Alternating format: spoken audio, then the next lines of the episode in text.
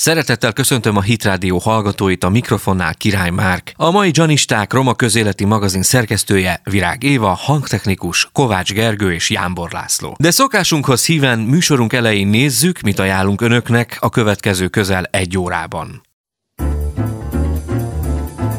Jónak lenni jó. Így gondolja ezt Hudák Marian, mesterremek díjas viseletkészítő is, aki egy csodálatos ruhakölteményt ajánlott fel a közmédia jubiláló karitatív műsorának, amely ebben az évben a Covid árvák támogatására gyűjt. Fontos, hogy a magyar fiatalok elé magyar példaképeket állítsunk, mondja Zsíros László, aki a legendás roma labdarúgó Farkas János nevével alapított díjat. A hívők, köztük a romák mennyire tudtak visszatérni a hitéletbe, miután újra lehet Isten tiszteletre járni. Többek között erről és a hídgyülekezete országos roma missziójának feladatairól, tapasztalatairól fogunk beszélgetni Csík Benedek és Nillebor Krisztián pásztorokkal. Mindjárt kezdünk, de előtte meghallgatunk egy jól ismert karácsonyi dallamot.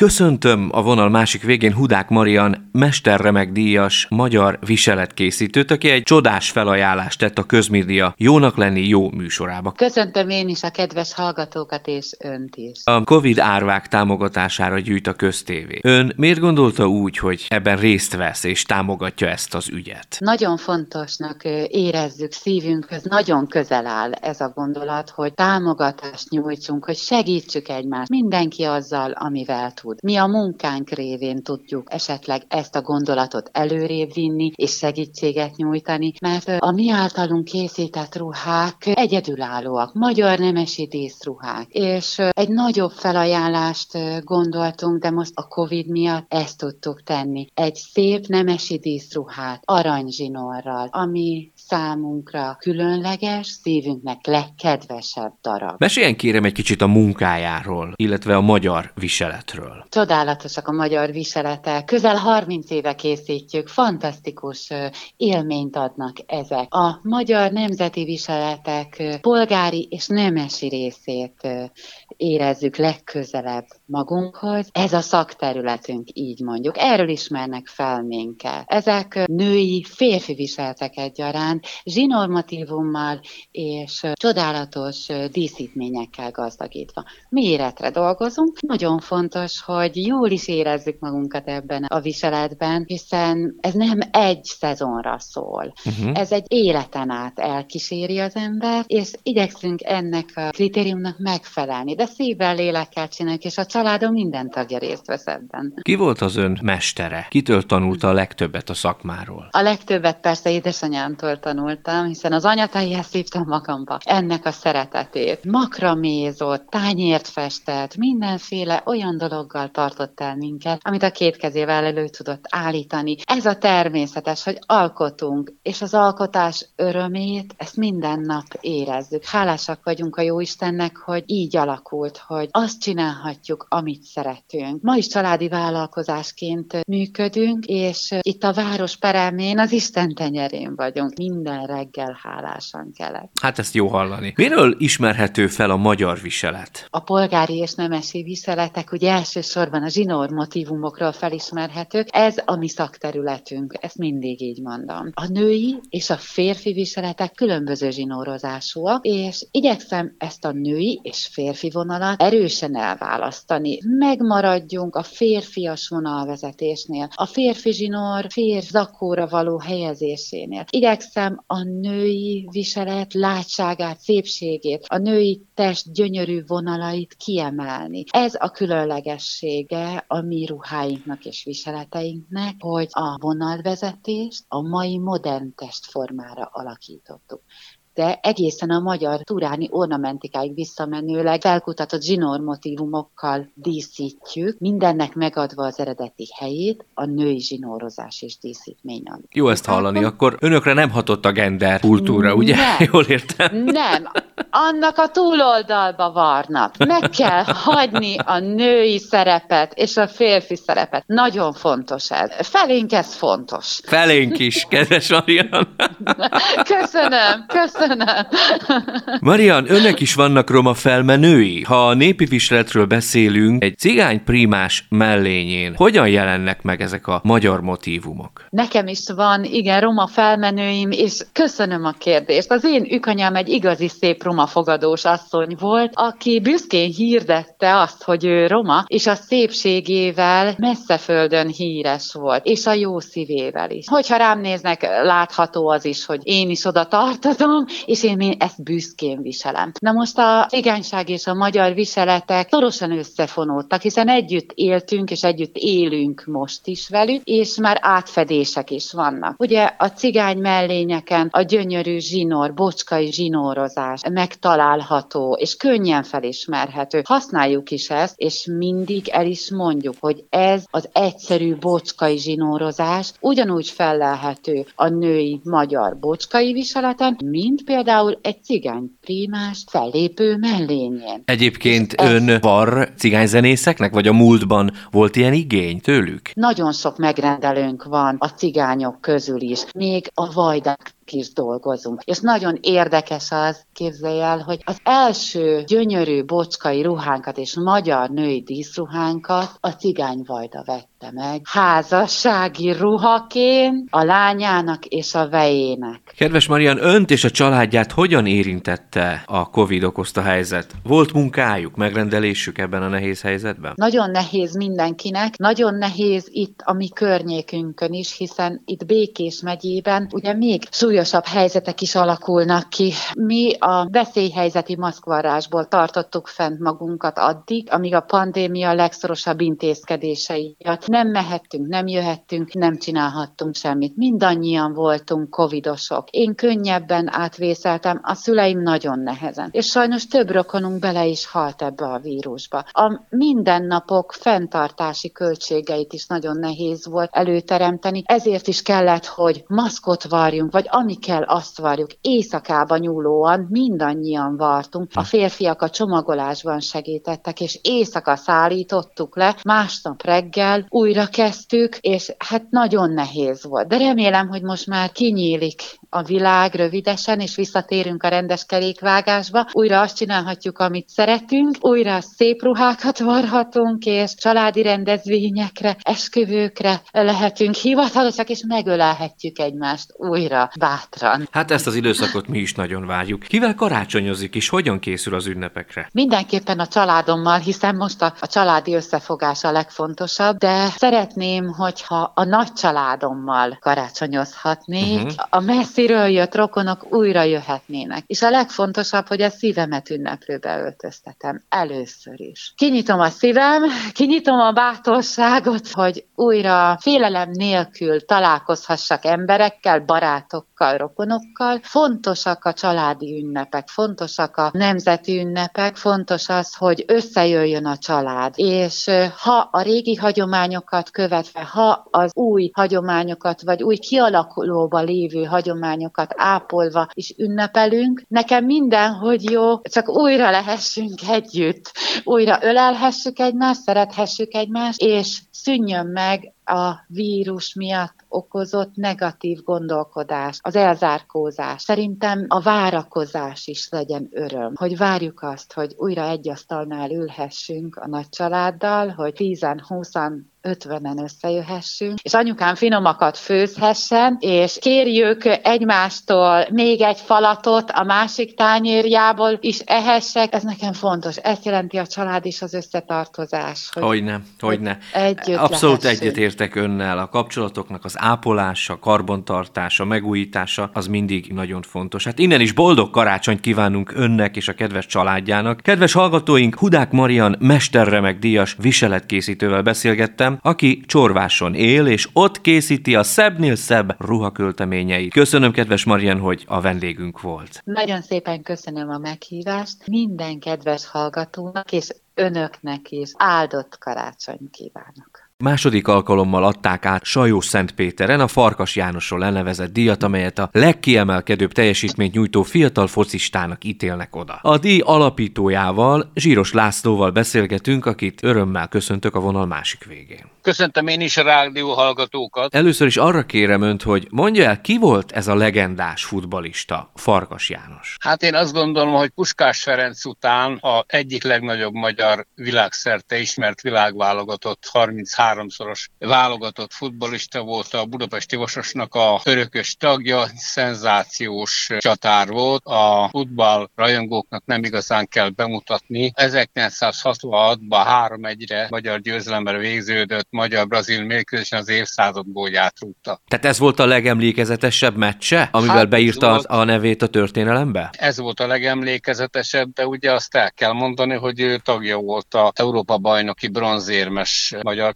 csapatnak, ami Aha. az utóbbi idők legnagyobb sikere volt, és ugye 64-ben Tokióban olimpiai bajnok. Mennyit tud a mai fiatalság erről a legendás focistáról? Kik kaphatják róla az elnevezett díjat? Sajnos a probléma az az, hogy a magyar gyerekeknek nem igazán állítanak magyar játékosokat példaképként, és mi itt a Játszi Focin, illetve én, mint a Farkas János díj alapítója, pont az volt a célom, hogy vannak magyar ikonok is, akit érdemes a magyar gyerekeknek, futbolistáknak példaképnek állítani. Én ezt kezdtem el azzal, hogy Farkas Jánosról alapítottunk egy díjat, de Mésző Kálmánt is mondhattam volna, Albert Florián, Tihilas, tehát rengeteg ikon van. Megmondom őszintén, nekem magyar emberként nem igazán tetszik, hogy a jártába, keltébe az ember néz az utcán, meg itt-ott futballozó gyerekeket, az egyiken Messi mezon, a másikon meg Á, értem, értem. Hiszen itthon is rengeteg hősünk van ebben a, a sportban. Az élet életéről mit tudhatunk? Honnan indult ő? Farkas János nagyon mérül indult, egy, mondhatnám azt, hogy egy nyomortelepül indult, aztán tehetségét hamar felfedezték, és akkor ugye a budapesti Vasashoz kerülve hamar szender játékos lett az akkor kiváló erőkből álló Vasasnak, hiszen most azt mondom, hogy én nyilvánvalóan betéve tudom annak idején a Vasasnak a bajnok csapatát, a Varga, Bakos, Mésző, Berendi, Ihász, Matesz, Fister, Molnár, Puskás, Farkas, Farkas, Korsós, egytől egyik kiváló válogatott futballisták voltak. Egyébként ön mióta foglalkozik roma fiatalokkal? Hát az igazság az, hogy nagyon-nagyon régóta. Ugye 1956-ban, amikor én rangylabdával elkezdtem a futballt, ugye Sajó Szentpéteren a kertünk végében volt egy ilyen ikonikus grund, ahol magyar-roma gyerekek futballoztak együtt, és ugye abban az időben rengeteg tehetséges gyerek volt, de valami miatt a roma gyerekek soha nem jutottak el, hogy komolyabb egyesületekbe foglalkozzanak, és egy pár évvel ezelőtt, amikor én megcsináltam ezt a játszik Laci nevezetű tehetségkutató programom, akkor az volt a célom, hogy azokon a településeken, ahol nincs egyesület, a tehetségesebb roma gyerekeket rendszerre pakoljam, és a tehetségükhöz mérten megfelelő szintű egyesületbe jussanak. Ma ott tartunk, hogy a Sajóvölgye Puci Soliba hordjuk a tehetségesebbeket, és, és innen kerülnek aztán gyakorlatilag nagyobb egyesületekbe, de ez a játszifoci, mint ilyen rendszer, rengeteg különböző osztályú csapatnak a utánpótlás csapatait biztosította már korábban is. Mit adhat a sport a gyerekeknek? A futball az már kőkemény üzlet. Tehát aki futballozik, gyakorlatilag ugyan oda lehet eljutni, mint bármilyen más végzettséggel. Tehát egy tehetséges labdarúgó, akár Magyar Egyesületbe, akár külföldre kikerülve komoly egzisztenciát tud magának teremteni. Mondom, tehát a labdarúgás ma már látjuk, hogy iparág, ugyanúgy vannak mesterei, tanulói, segédei, és kiki ehhez képest tudja megcsinálni az egzisztenciáját. Sok mindent, közösséget formál a labdarúgás, felest az egyéniséget, tehát nagyon-nagyon sok hatása van. És ugye a roma fiataloknak ugye van egy Isten adta tehetsége, és hát nyilván, hogyha ezt jól kezeljük, akkor belőlük bizony hamarabb lesz osztályos futbalista. Ugye második alkalommal Sajó Szentpéteren adták át a Farkas Jánosról elnevezett díjat, ahogy az előbb ezt már mondtuk. Ott azon a környéken milyen a felhozatal, ha a foszilről beszélünk? Azt el kell őszintén mondani, hogy a én programom általában azokat a településeket célozza meg, ahol nincs egyesület. Most azt tudni kell, hogy ebbe a régióba nem nagyon van más szórakozás a gyerekeknek a kisebb településeken, mint az, hogy ősztől a tél elejéig rúgják a bőrt. És ugye roppant egyszer a feladat, ki kell menni, meg kell őket keresni, és akkor felfedezni, a tehetségesebbeket rárakni a rendszerre, és figyelni a tevékenységüket a továbbiakba is. Mennyire kitartóak a roma srácok, amikor elkezdenek sportolni? Nézze, gyereke válogatja egyébként nyilvánvalóan a szülői háttér, Igen. a baráti kör az a millió, ahonnan ők jönnek, meghatározza. Tehát nagy a lemorzsolódás, ezt őszintén el kell mondani. Hamarabb elmennek egy alacsonyabb osztályba futballozni pár ezer forintért, mint megvárják azt, hogy egy három-négy év után aztán már nagyon komoly pénzekért tudjanak futballozni. Erről végül is csak ennyit tudok elmondani. Összehely, hogy nem kitartóak, meg nézze, mai fiataloknak rengeteg olyan lehetőségük van, meg olyan körülmény van, ami elvonja a figyelmüket a kitartó munkától. Hát ugye ez a netes világ, tudjuk, látjuk az úton, buszon, villamoson mindent látjuk, hogy minden gyereknek a kezébe okostelefon és nyomkodja. Így van. Pedig megéri vetni, mert az ember egyszer csak aratni fog. Nem régiben megjelent egy új sportkönyve, amelyben Igen. számos világversenyt nyert roma sportolót ismerhetnek meg az olvasók. Felsorolna pár nevet ebből a könyvből? Én azt gondolom, hogy egy kisközség, illetve hát egy nagyközség és később kisváros életében borzasztóan a sikerként tudjuk ezt elkönyvelni, hogy azért magyar bajnokok, olimpiai bajnoki helyezettek és rangos kupák győztesei vannak közöttünk. Ugye elég, ha csak Isaszegi Robertet mondom, aki 1988-ban Szőlba bronzérmet nyert, és ugye a tökölvívó világ mai napig semegézik azon, hogy valójában őtől elvették az aranyérmet, de hát ugye a pontozásos sportágakban ez a helyzet. De sorolhatnám a nemrég elhunyt Lakatos Janit, de sorolhatnám a Szűs Lasszit kisvilágbajnok, világbajnoki, junior világbajnoki, ezüstérmes, és ugye ezeknek a sportolóknak, Lakatosnak, Szűsnek, Isaszegérnek tehát félelmetes mérlege van, így mondanám kökölvívó nyelven, ugye hát csak Robinak van 14 magyar bajnoki aranyérnak különböző rendszerbe, de azt is el kell mondani, hogy ugye a korábbi nagyon-nagyon rangos ökölvívó kupák, tornákat, ugye a Tamperébe, Hallébe,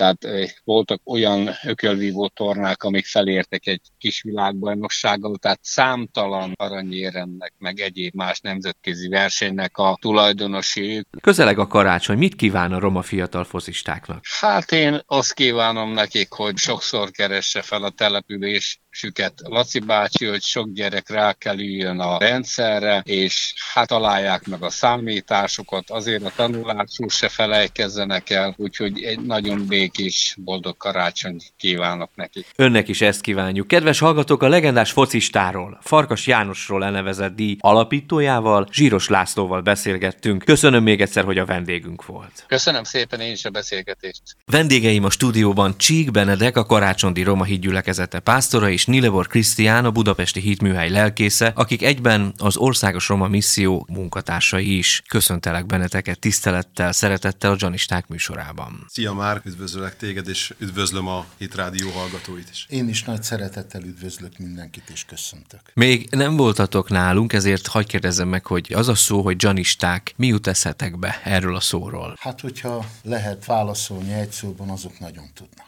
azok nagyon tudnak.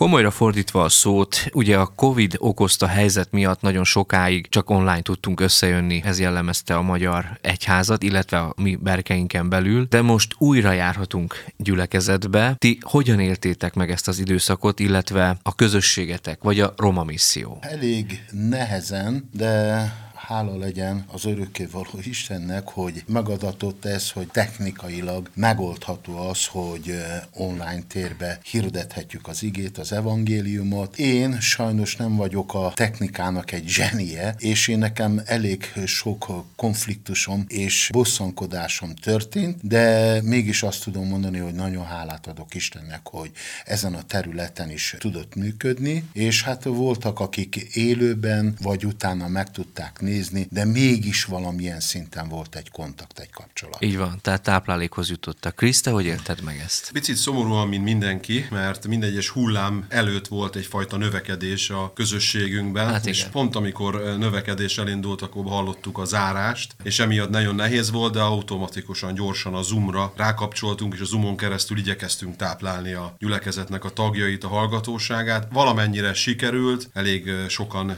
nézték a Zoomon az Isten tiszteleteinket, de mindig fellélegzés volt, amikor újból elindulhattunk, azt megint elindult a növekedés, és újból stop, újból Zoom, ugye egy picit Igen. már elfáradt ember, mind sokan már. És az országos munkát, a misszió munkáját hogy érintette? Hát az országos missziónak a munkáját azért nem érintette a Covid, mivel tavaly kör, körülbelül egy évvel ezelőtt indultunk el egy online platformon, volt az első konferenciánk, és ezen a konferencián keresztül már Zoomon indultunk el. A következő is, és ugye emlékeim szerint a harmadik is már Zoomon Ez az első konferencia, ez egy novum volt, tehát abszolút újszerű volt, és élvezték a testvérek, és nagyon sokan csatlakoztak ehhez. Én részemről azt tudom mondani, hogy én nekem nagyon felemelő volt, hiszen egy nagyon, de nagyon régi vágyam teljesült, ugyanis most már több mint három évtizede imádkozom azért, hogy egy egységes roma hit közösség alakuljon, ami természetesen ugye a hídgyülekezetén belül, hogy ez megalakult, és nagyon-nagyon-nagyon felemelő érzés volt az, hogy konferenciát tarthatunk, hiszen az egész népünket ilyen módon el tudtuk érni, és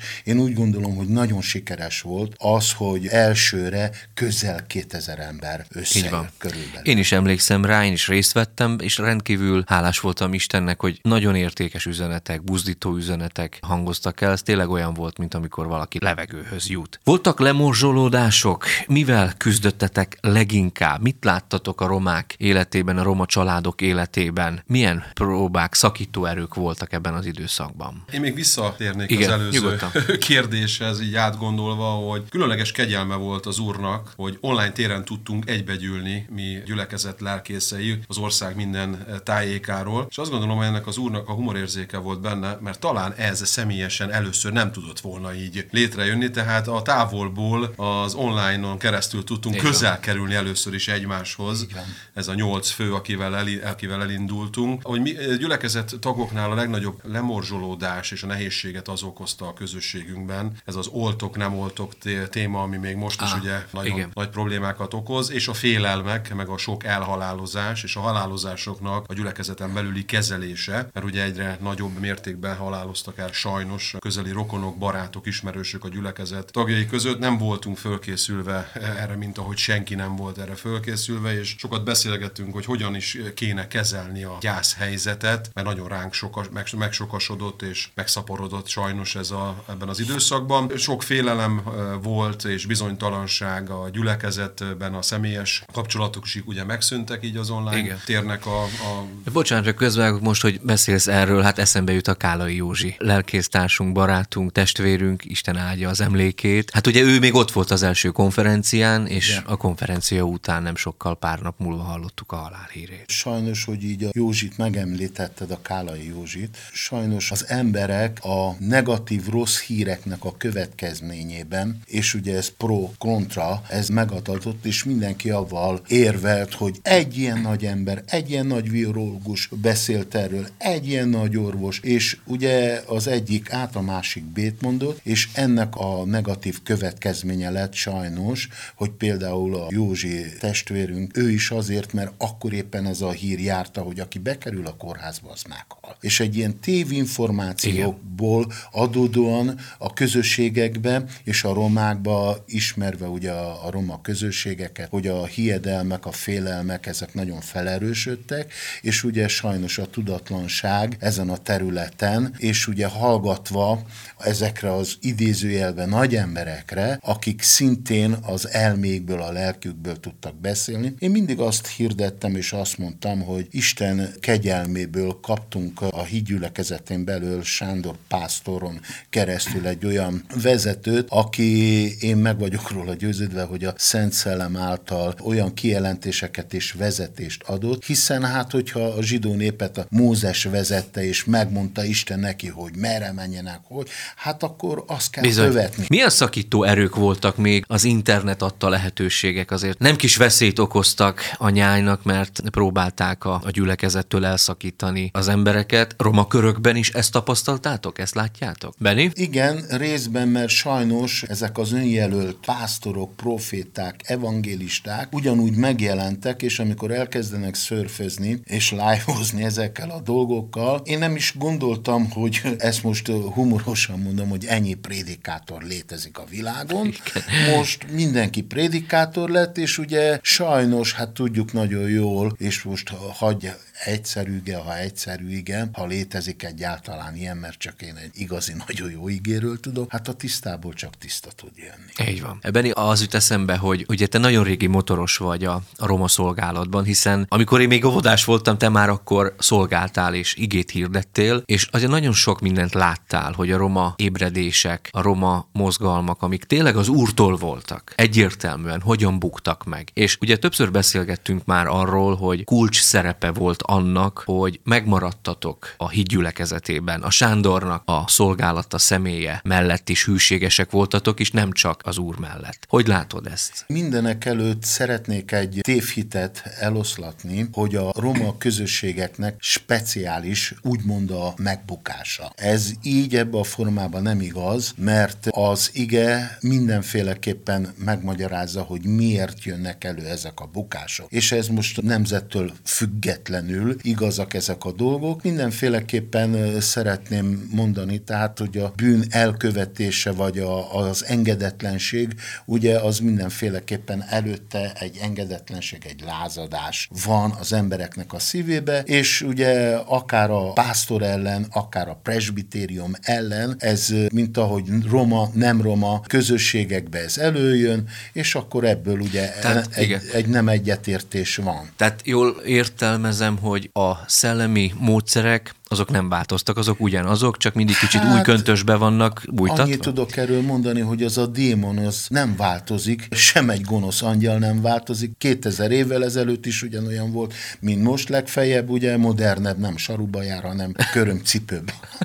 Te Krisz, hogy látod, hogy a szolgálati ajándékoktól könnyebben elszakíthatóbbak a romák, vagy ez nem hovatartozás kérdése, nem etnikai kérdés? Hát azt gondolom, hogy ez teljes mértékben az ördögnek és a Jézabelnek a munkája, hogy leválassza a szolgálati ajándékról a hívőket, és utána könnyebb lesz megvakítani és megvadítani a népet, és ha nincs mennyei látás, akkor így járnak a romák is, és magyarok is, és minden nemzetbeliek. Azt gondolom, hogy ez nagyon erősen működik a roma körökben is, viszont ezért nagyon fontosnak tartjuk az országos roma misszión belül is, hogy egyre jobban képezve legyenek a roma gyülekezetek és a nyáj is, hogy legyen látásuk mind a szellemi ajándékokról, a szellemi ajándékoknak, a szolgálatoknak Igen. a fontosságáról, a hozzájuk hozzájuk való ragaszkodásról, mert azt gondolom inkább nem, hogy erősebb a támadás, hanem a látás hiánya miatt hamarabb ezt a zördögi tervet sajnálattal figyelve, én is már 17 eh, éve, hamarabb sajnos ezt eh, megeszik, vagy eh, Igen. hogy lehet ezt mondani, ezt a csalit, ezt a csapdába hamarabb beleesnek a romák,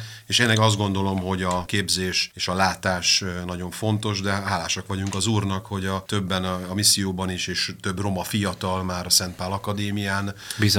Végeztek, és járnak, és képzik őket. Pontosan, amit most a Krisz mondott, ezzel kapcsolatosan, hogy régi motoros vagyok, 1983-ba tértem meg, és keresztelkedtem meg, és mindig is az volt, hogy egységbe tudjunk kerülni, és most érzem azt, hogy, és látom azt, hogy eljött ez az idő, hogy olyan fiatalok, mint a, akik ti vagytok, ugye megvan a szellemi látás, megvan a képzés hozzá, van egy olyan olyan tényleges tudás a hátatok mögött, amivel lehet építkezni. És pontosan ugye van egy olyan ige is, hogy a tudatlanság idejét oké, okay, hogy Igen. elnézi az Úr, de hát meddig nézi el.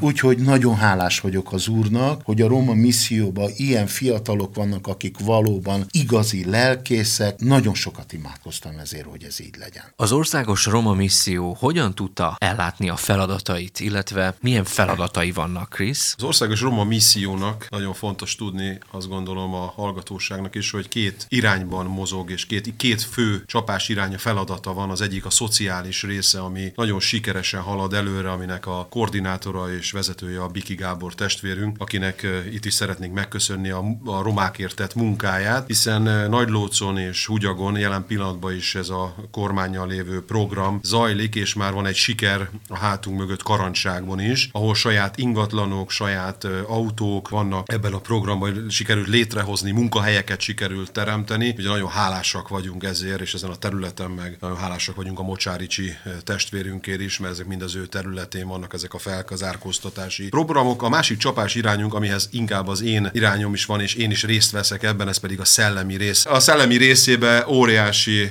áttörések voltak. Én a legnagyobb áttörést én abban látom, amit az, e, ennek az évnek is már a megtapasztalása két ízben is, mind az országos Roma misszióban, és ta, nyáron a Tikva szolgálatot kértek fel, hogy vezessem, és ugyanazt tapasztaltam ott is, a Tikva szolgálatban is, a gyermekeinkkel, és itt az országos Roma misszióban is, hogy közel kell kerülni egymáshoz. Ebben az közel egy évben egymáshoz közel kerültünk, egy óriási áttörés volt az, hogy havonként, le, havonta lejártunk egymáshoz, Igen, ima alkalmakat tartottunk, közösen bőtöltünk, közösen együtt étkeztünk, szeretett vendégséget tartottunk, és meg tudtuk egymást ismerni, és olyan falak omlottak le az Országos Roma Missziónak, hogy így a tagjai között, amiket én el se tudtam volna képzelni, tehát egy pozitív élmény volt számomra az, hogy akiket eddig messziről, hallomásból ismertem, közel kerültem hozzájuk, meg tudtam őket ismerni, meg tudtam őket szeretni, és azt gondolom, hogy az Úr is ugyanezt tette minnyájunkkal,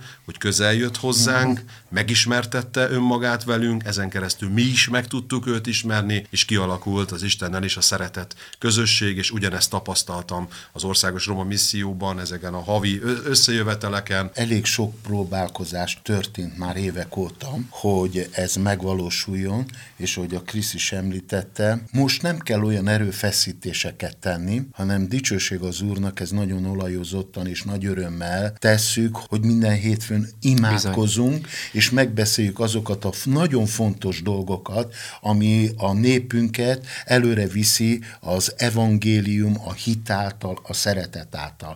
És a mi közösségünket is az, hogy hétfőről hétfőre beszélünk, sokkal, de sokkal, ahogy a Krisz említette, közelebb tudunk egymáshoz, megismerjük egymást, és ugye ezt hagyd ne hagyjam ki, hogy hát az mi Istenünket is meg kell ahhoz ismerni, hogy fel tudjuk egyáltalán, és meg tudjuk tapasztalni, hogy ő jó, hogy meg tudjuk tényleg, hogy amikor dicsérjük az ő nagyságáért, hogy milyen, és aztán imádni tudjuk az Így ő van. szentségéért. Így van, e, az az ige jut eszembe, hogy oda küld áldást az Úr, ahol egységben lakoznak az atyafiak, Amen, csak is oda. Tehát ez valóban az előfeltétele volt, hogy ez a szellemi egység létrejöjjön, hogy tovább tudjunk lépni. Csodálatos dolog látni azt, hogy ebben a missziónak a tagjai között felelősségteljes emberek vannak, akik felelősséget éreznek valósággal a népüknek a sorsáért itt az utolsó időkben, hogy megmeneküljenek a románk, és nagyon jó, hogy nem maguk akaratát szeretnék beteljesíteni, hanem az Istennek a tervét, amiben látunk egy óriási Igen.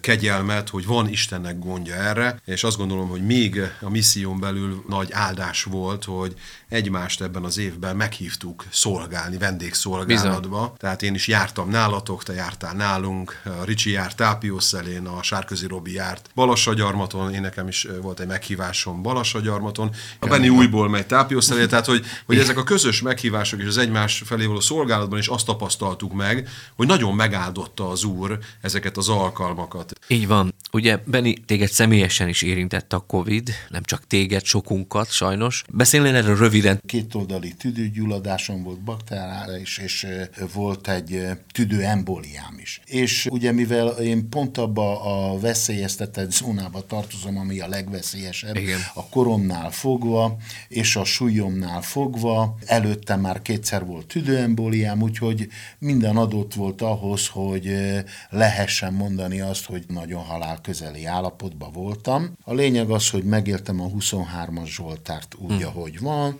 egy ígéről, hogy a halálvő én szó szerint ott voltam, a másik a 91-es Zsoltár, hogy elesnek ezren mellem, tízezre a jobb oldalamról, és hát tényleg az történt, hogy a kórházba csak azt vettem észre, hogy már ezt az jobb oldalit, a bal oldalit zsákolják be. Hát tényleg elestek és, mellőled, És tényleg, ez történt, tehát teljes mértékben megéltem. A lényeg az, hogy egy olyan kegyelme jött az úrnak rám, hogy nem tudtam miért, de állandóan az Úr Jézus Krisztushoz menekültem az ő lábához, mint ahogy megvan írva, és érdekes módon a Szentlélek úgy beborított, és mint ahogy megvan írva, hogy ugye amikor a 120 tanítványra eljött Igen. a Szentlélek, akkor eredetileg azt mondja az írás, hogy átölel. És amikor a Szentlélek átölelt, akkor tényleg azt éreztem, hogy az Úr az én váram, ő az én pajzsom, és mivel ő egy vigasztaló, egy olyan vigasztalást kaptam,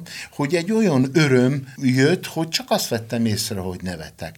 El tudom mondani gyorsan, teljes békesség, teljes örömbe, a félelemnek, a halálnak, a szorongásnak egy másodpercit nem éreztem az ízét, egyetlen egy fájdalom nem történt, nem volt, és csak azt tudom mindenkinek mondani, hogy nagyon-nagyon veszélyes állapotban voltam, de az Úr adott kegyelmet, hogy itt vagyok, mert országosan imádkoztak.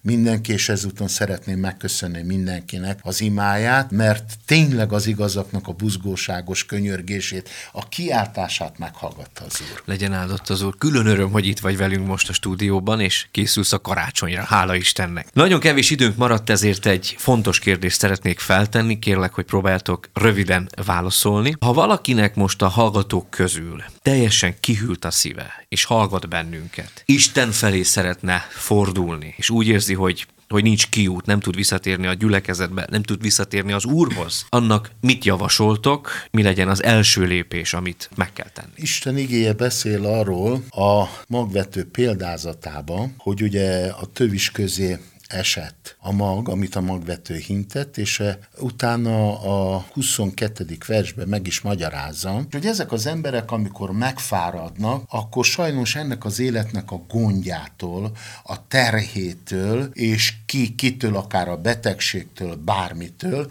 megkeményedik a szív, és ugye nem tudja befogadni az Istennek az igéjét, és ezért egy, eh, a hit is meghomályosodik, és ezek az emberek szó szerint nem hisznek abba a kegyelembe, és nem hisznek a, az Istennek abba a jóságába, hogy igazán fel tudnak állni, és elerőltetettek, és nagyon sokszor elhangzott, hogy rajtam már még az Isten sem tud segíteni. Na most, akik már ilyen nagyon nehéz állapotban vannak, elsősorban első Mózes 18 8. részében, az 5. versében azt mondja Isten igéje a szellem által, hogy védj egy kis kenyeret, hogy a szívedet megerősítsed. És aztán ugye beszél az új szövetségben szintén Jézus arról, hogy ő a menyei kenyér. És a menyei kenyér, ugye, hogyha azt valaki eszi, akkor annak élete lesz. És ugye tudjuk azt, hogy az ige, például amikor Jézus megkísértetett a sátántól, ugye 40 napig bőjtölt, és akkor már a legerőtlenebb, leggyengébbik formájába volt, úgy gondolta a sátán, és akkor azt mondta, hát hogyha te Isten fia vagy, hát a kőből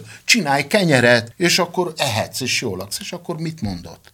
Azt mondta Jézus, azt felelte, hogy nem csak kenyérrel él az ember, hanem az Istennek a szájából kijövő igével, beszéddel. Ha hitre jut az ember valósággal, akkor megerősödik, és tud menni tovább. Hol és milyen csatornákon lehet elérni a hídgyülekezete országos Roma misszióját? Az Országos Roma missziónak van egy Facebook oldala, az Országos Roma konferencia néven, és itt tudnak kapcsolatot felvenni messengeren keresztül, vagy telefonon keresztül is. Én hát, még az előző kérdésedre válaszolnék, igen. mert egy olyan súlyos kérdésed volt, amire a Benni az előbb válaszolt, és valóban nagyon fontos az, hogy a kenyéret megragadják az emberek és Isten igéjét, de van az, élet, az életnek olyan helyzet, amiben most élünk, ami kiszámíthatatlan. Olyan élethelyzet, amiben nincs megoldás. Olyan élethelyzet, amikor az volt a kérdésed, hogy már vissza se tudnak jönni az emberek igen. a gyülekezetbe, hogy mit tudnánk nekik tanácsolni. Egyből az a kép jutott eszembe, amikor a tanítványok a süllyedő hajóba igen. nem tudták, hogy mi legyen, nem látták a körülményeket, nem tudták, hogy mit tévők legyenek, egyszer csak felkeltették az urat, és hozzá kiáltottak, és kiáltották, hogy jöjj uram, mert el fogunk veszni.